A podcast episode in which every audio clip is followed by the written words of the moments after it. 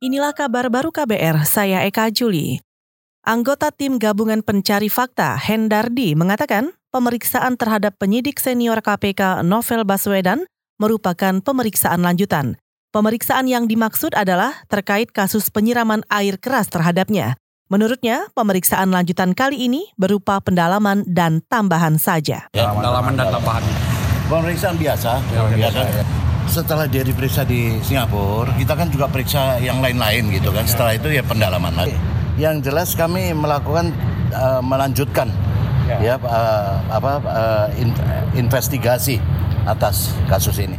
Itu tadi Hendardi, anggota tim gabungan pencari fakta. Hari ini KPK memfasilitasi penyidik Polda Metro Jaya yang didampingi tim asistensi ahli atau tim gabungan untuk memeriksa Novel Baswedan sebagai saksi tim gabungan pencari fakta kasus Novel Baswedan merupakan bentukan Polri pada Januari lalu. Tim terdiri dari unsur Polri, KPK, dan pakar.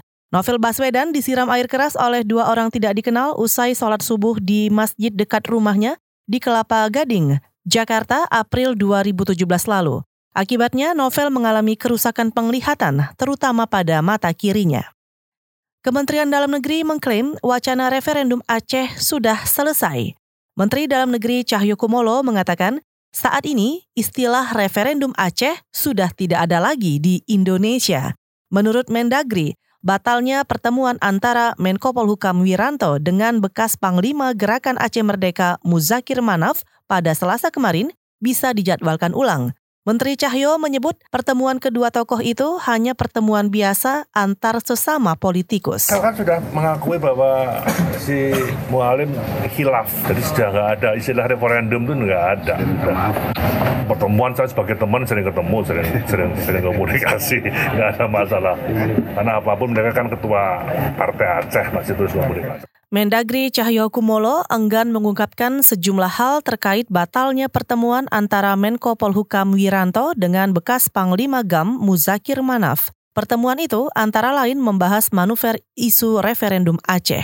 Muzakir berdalih, referendum adalah bentuk ketidakpuasan rakyat atas tidak terpenuhinya poin-poin dalam perjanjian Helsinki dan adanya kecurangan dalam Pilpres 2019 yang dilakukan kubu petahana.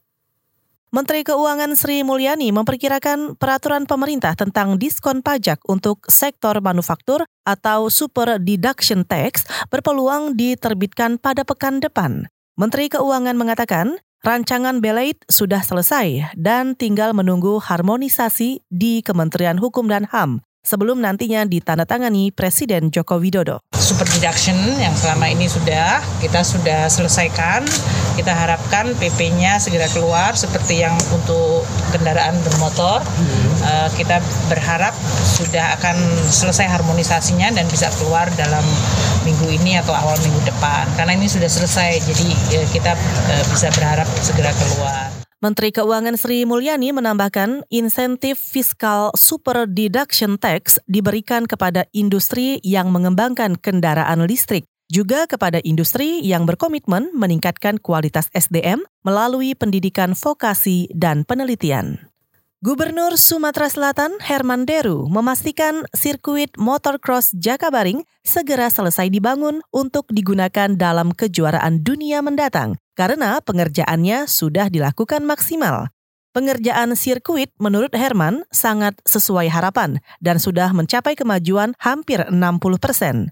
Sumatera Selatan membangun sirkuit motocross Jakabaring karena dipercaya akan menjadi tuan rumah kejuaraan dunia motocross Grand Prix Bahkan selesai kejuaraan dunia itu, juga sudah siap digelar kejuaraan nasional yang memperebutkan Piala Gubernur Sumatera Selatan. Herman Deru berharap kalender kejuaraan motocross bisa jadi agenda tahunan Sumatera Selatan supaya bisa semakin terkenal di dunia.